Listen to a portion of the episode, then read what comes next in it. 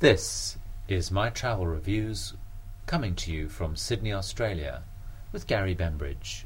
My travel reviews, the podcast of first hand travel experience by and for people with a passion for travel.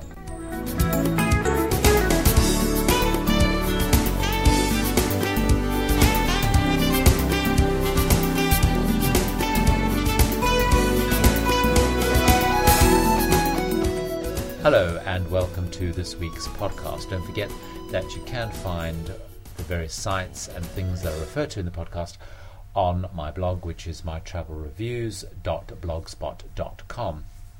As I said in the introduction, I am here in Sydney and quite a lot to talk to you about. I'm going to talk about four major things. I'm going to talk to you a little bit about just some general observations, getting to Australia, visas, that kind of stuff.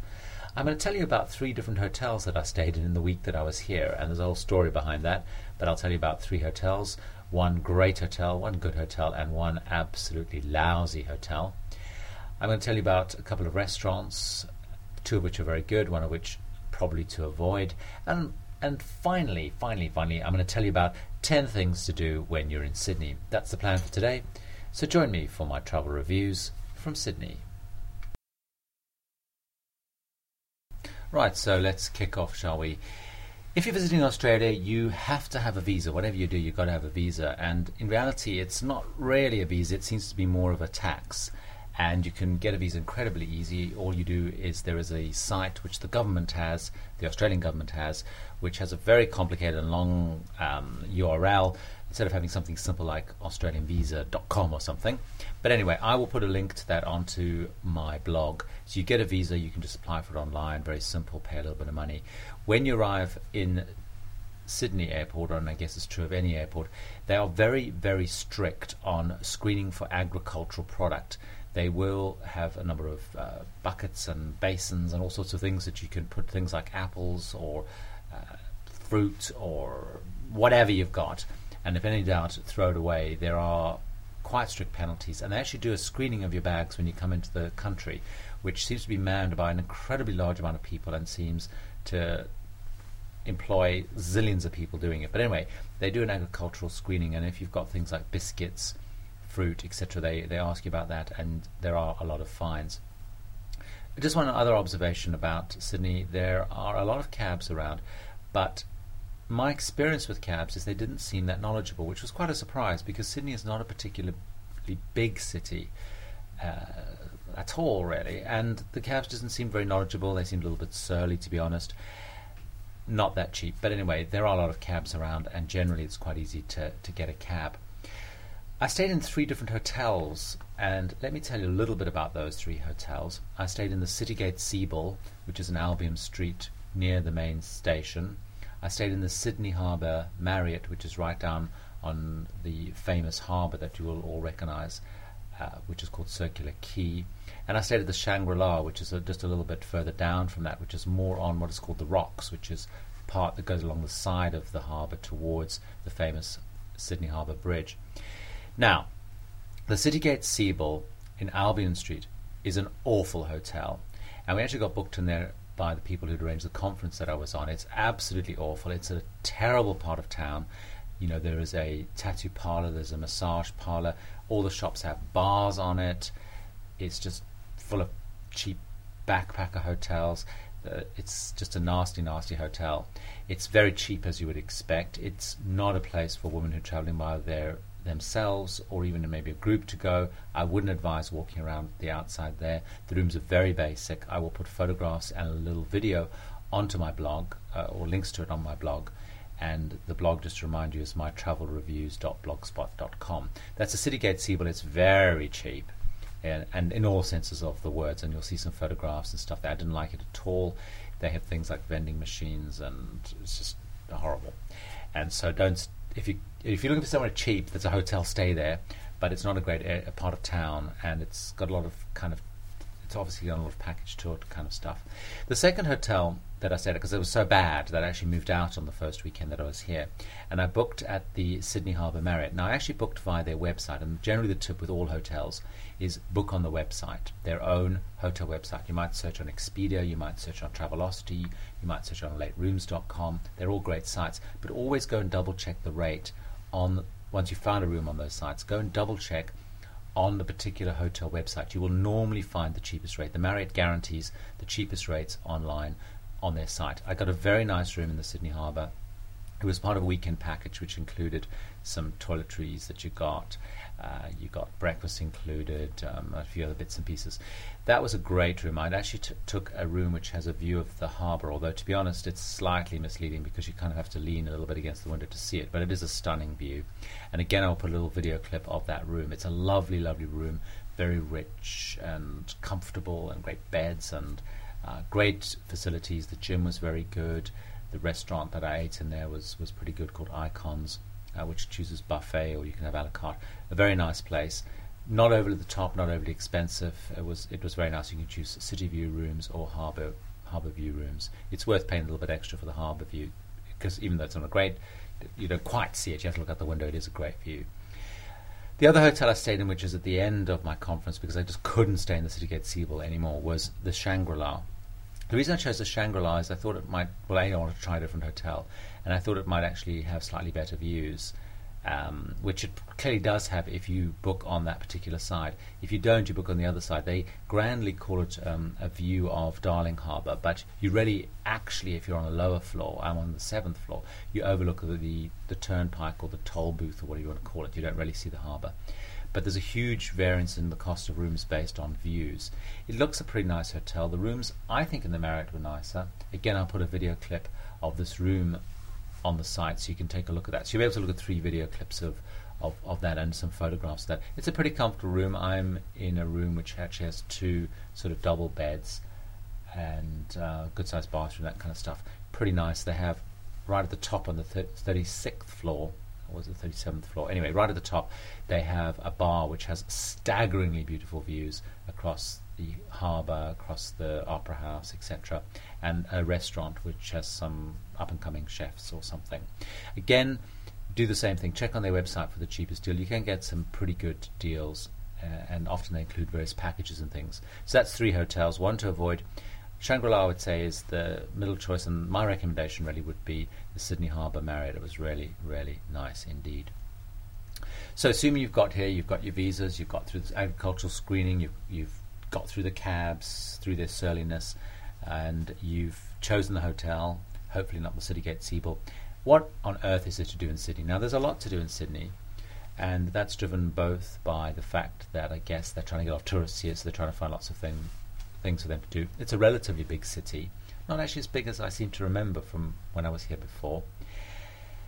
And I guess with the Olympics, which they keep telling you was the best Olympics ever, which I guess it probably was based on the reports that you hear. There is a lot to do. So, what are the kind of things to do? There's 10 things that I would suggest you think about doing. The first of which is something that I generally would recommend pretty much any city you go to, which is to get on one of the bus tours the ones the on-off hop on on and off bus tours. They have the red bus. They have other types, but the red bus is probably the best one. It has 26 stops. If you went on the whole thing, it would be about two and a bit hours. It runs at every 20 minutes frequency. It leaves the main sort of place it starts, if you like, a circular quay, which is if you're staying at the Marriott or or, or the Shangri-La, it's right there in front of in front of you. And it starts at 8:40 a.m. The last one I think leaves at 5:20 p.m. Gets back at 7:13 p.m. And if you miss the bus, you can just use it on the normal bus network so you can get back. But it goes around everything. It goes to Harbour Bridge, Opera House, Darling Harbour, King's Cross. Just get on and off. It's air conditioned, so that's pretty good. If it's you know sort of 30, 40 degrees in, in summer, there's a commentary that goes, and it's it's pretty good. So that's the first thing. It also helps you decide where you want to go or not go.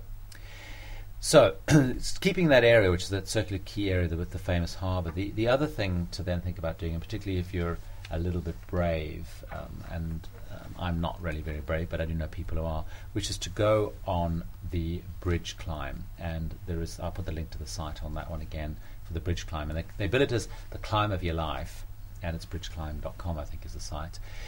now everyone knows that I, iconic shape of that amazing bridge, and it is an amazing bridge. It was built in 1932, but they've only recently started. Um, I think about 2002. They've only just started doing uh, the tours where you can actually climb right up the top. And what happens is it takes about three and a half hours altogether, and you literally climb all the way up to the top. You get given a special suit, like a little jumpsuit thing. If you go at night, because you do it at night, you get a lamp, and you have some sort of like little walkie-talkies, and you climb 134 meters above sea level, and it must be absolutely staggering.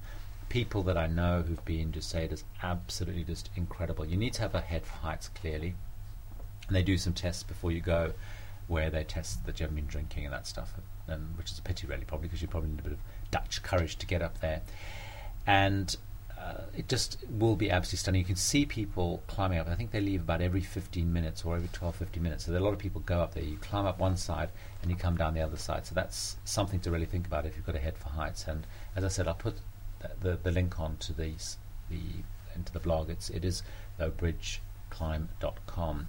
The third thing to do while you're still in that area, of course, of course, of course, of course, is to visit the Sydney Opera House. Now, the Sydney Opera House, just from the outside, is is, is pretty amazing and, and pretty stunning in itself.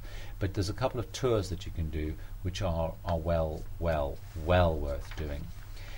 So, the tours that they offer are they have one which is early in the morning, which starts at 7 a.m., and that's the backstage tour, which actually gets you right into where the conductor is. You get to go in the scenery dock, you get to go in the dressing rooms.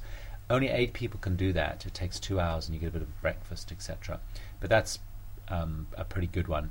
The more, one which most people do is the tour of the house, which is where you get to go see more about the architecture, you hear about the history, you hear what's on. That happens every half an hour between 9 o'clock and 5 o'clock. You get a soft drink, tea, and coffee. And you can book all those uh, either on by telephone or through the website. Again, I'll put it on the site, and that's sydneyoperahouse.com. Now, the Sydney Opera House was designed actually not by an Australian tour, but by a Danish architect, and I will pronounce his name incorrectly, but Johan Utzon, U-T-Z-O-N. It was completed in 1973, and it cost 102 million dollars. I think the original budget was probably a fifth of that. It's very I mean, it's just stunning. It is absolutely just an amazing building to just, and you can get great photographs. And the roof is just incredible with all these little tiles and everything. They have an opera theatre, they have a concert hall, and they have a studio theatre. And you can get packages for dinners and shows and all sorts of stuff. So Sydney Opera House is the other thing to do when you're in that area. The fourth thing I would recommend while you're still in that area is to go on some kind of harbour trip. Now, I think the best one is actually the ferry. There's a ferry system that runs, but there's lots of other commercial trips that run uh, Captain Cook cruises. They've got piles of brochures, and you'll find those in the lobby of the hotel that you're staying in. Even the the uh, Citygate Sebel had lots, and but anyway, they have lots and lots of different different tours of different lengths and different costs, everything from one hour to hours and hours. But I actually think, and talking to people who live in Sydney, the best one to go on is actually the the ferry which is which means you can also sit outside and go on the ferry to Manly, which is where there's other beaches and things, and that's I think it's about half an hour to get there, about half an hour back, and that's probably the best one to do, and it's, it's also the most inexpensive one to do. So that's what you can do that part. The next thing to do is to move across to the next harbour, which is one down, which is also where all the cruise ships and things come in, and that's called Darling Harbour. And Darling Harbour is a little bit more touristy and, and feels a little bit more constructed, and they have three big attractions, four big attractions there actually. The Powerhouse, which is a big sort of innovative Australian museum. They have the Maritime Museum, which costs nothing to get in, and it has a submarine and a old warship and stuff. A very big IMAX theatre. And then what is billed as the number one attraction is the aquarium. So I've actually pulled the aquarium out as a separate number six thing to do because Darling Harbour, all those bits and pieces, you can kind of have a look around and whatnot. And pop in and pop out in the shops and there's little sushi restaurants and all that kind of stuff. Then there's the aquarium, which you should almost then pull out as a separate thing. It's open from 9 o'clock in the morning till 10 o'clock at, at night.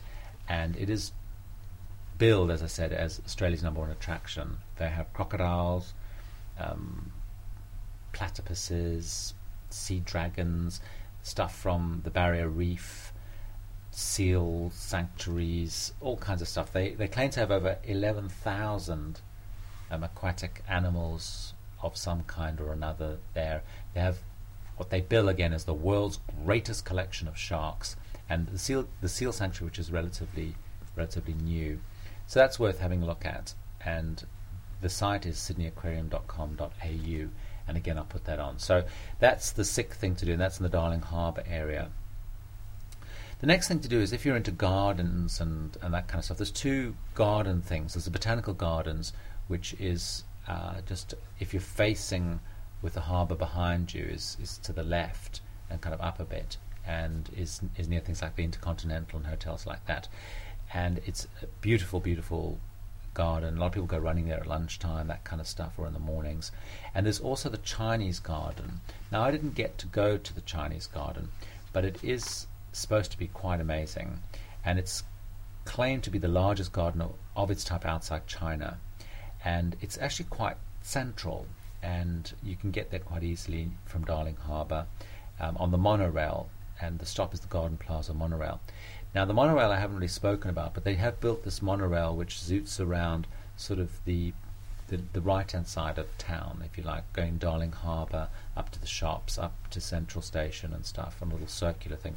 And that's quite fun to go on actually, because the monorail has clearly been added much later and sort of zooms above some of the main roads and stuff, and it's pretty inexpensive. It's very inexpensive to go on, and you can get to from Darling Harbour to the Chinese Garden very easily on the monorail.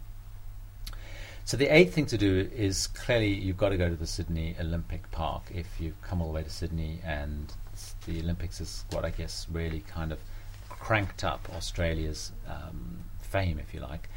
So at the Olympic Park, they've actually just done some new tours and things. I guess I'm suspecting what happened is, is people visiting it went down, so they've cranked it up a bit.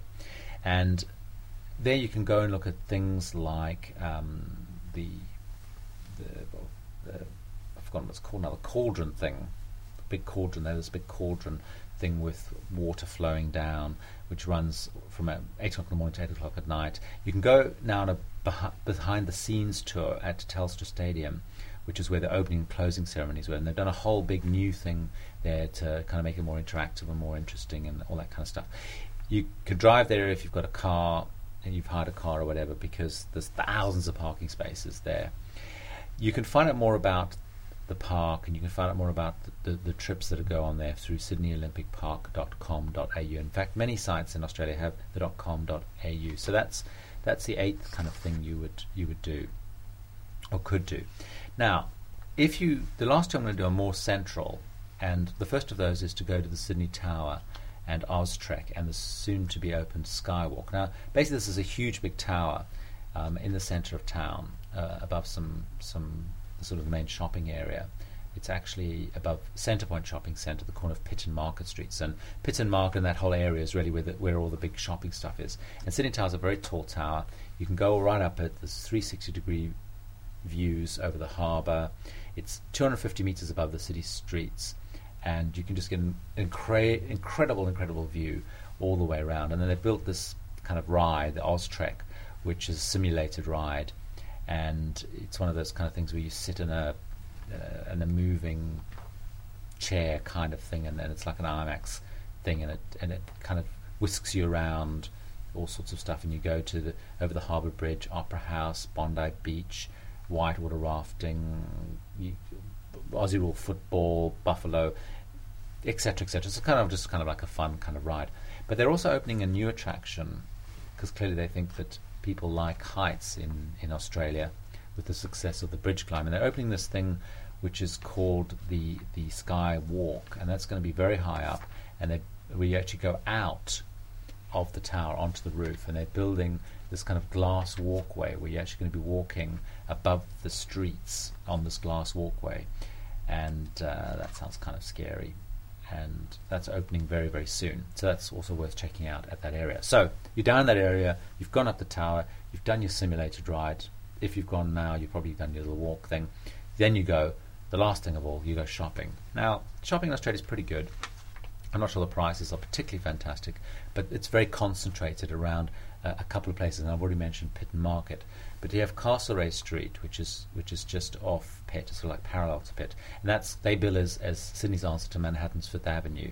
But you have your Versace's, your Hermes, your Chanel, your Louis Vuitton, your Pradas, etc. around there, and also Emporio Armani's a little bit further down. So you have all your designer stuff there, and it's all close together, concentrated, so you can pop between them, and they are very beautiful stores, as all of those stores are all around the world. Close by is the Queen Victoria Building, which is a very pretty building, and it's it's been there for about 100 years, and it's, it's just a lovely building, and it looks great. And it's full of kind of more boutiquey kind of stuff. It has lots of cafes and restaurants, that kind of stuff. Then you've got the Galeries Victoria, which they like to bill as Harvey Nichols, although it's not strictly like that because, because it's just not, because it's more independent stores than and Harvey Nichols is more like one store. But it does have, it's again a very nice thing, the Galeries Victoria. There's lots of stuff in their bookshops, specialty shops, glass, artworks, that fashion kind of stuff, um, and that's very nice. And then linked to that is the One Martin Place, which again has, has a long history. It was opened in 1874. It used to be the, the post office, and uh, this has got more bars and restaurants and food stuff. Again, it's got a bit of fashion as well, but it's all very concentrated in one space, so it's it's very very very very easy to, to get around.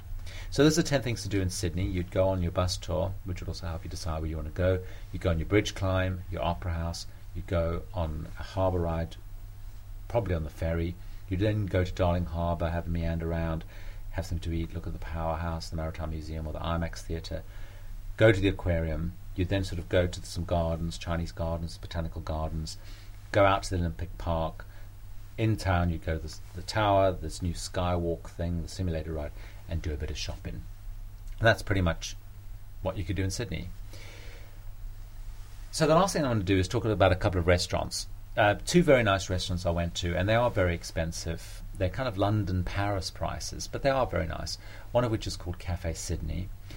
Um, for two people, it costs about 200 Australian dollars actually, just for a, you know a glass of wine, a starter, a main course, petit fours kind of thing. It's at the top of Custom House, which is right again in the front there by the harbour. Has a great, great view, and in summer you can actually sit outside, which must be pretty stunning. It was kind of closed a little bit more, so we sat inside because it's sort of a bit wintry at the moment. Very nice restaurant. It's very gloomy and dark when you walk into the restaurant up on the fifth floor. You can't really see what's going on, but there's a very trendy uh, cocktail bar, and it's very nice. The food was great. Uh, was, as I said, a little bit pricey, but that's Cafe Sydney, and that's in Custom House again. I'll put the link to the site there. It's very popular apparently for three things. Talking to, I went with a friend from Sydney, and she said there's three things. A lot of corporate kind of stuff. So people go there for kind of celebrations or whatever. Lots of tourists go there. I guess that was me. And the last one is it's the sort of place you might go on a romantic date. So you might go on a corporate romantic date, tourist thing. But it was very nice. And Customs House is very interesting. It's it's all been converted into this very trendy sort of library thing. And they have this huge model of Sydney, which is underneath a glass floor in the lobby, which is just amazing and really worth going to look at.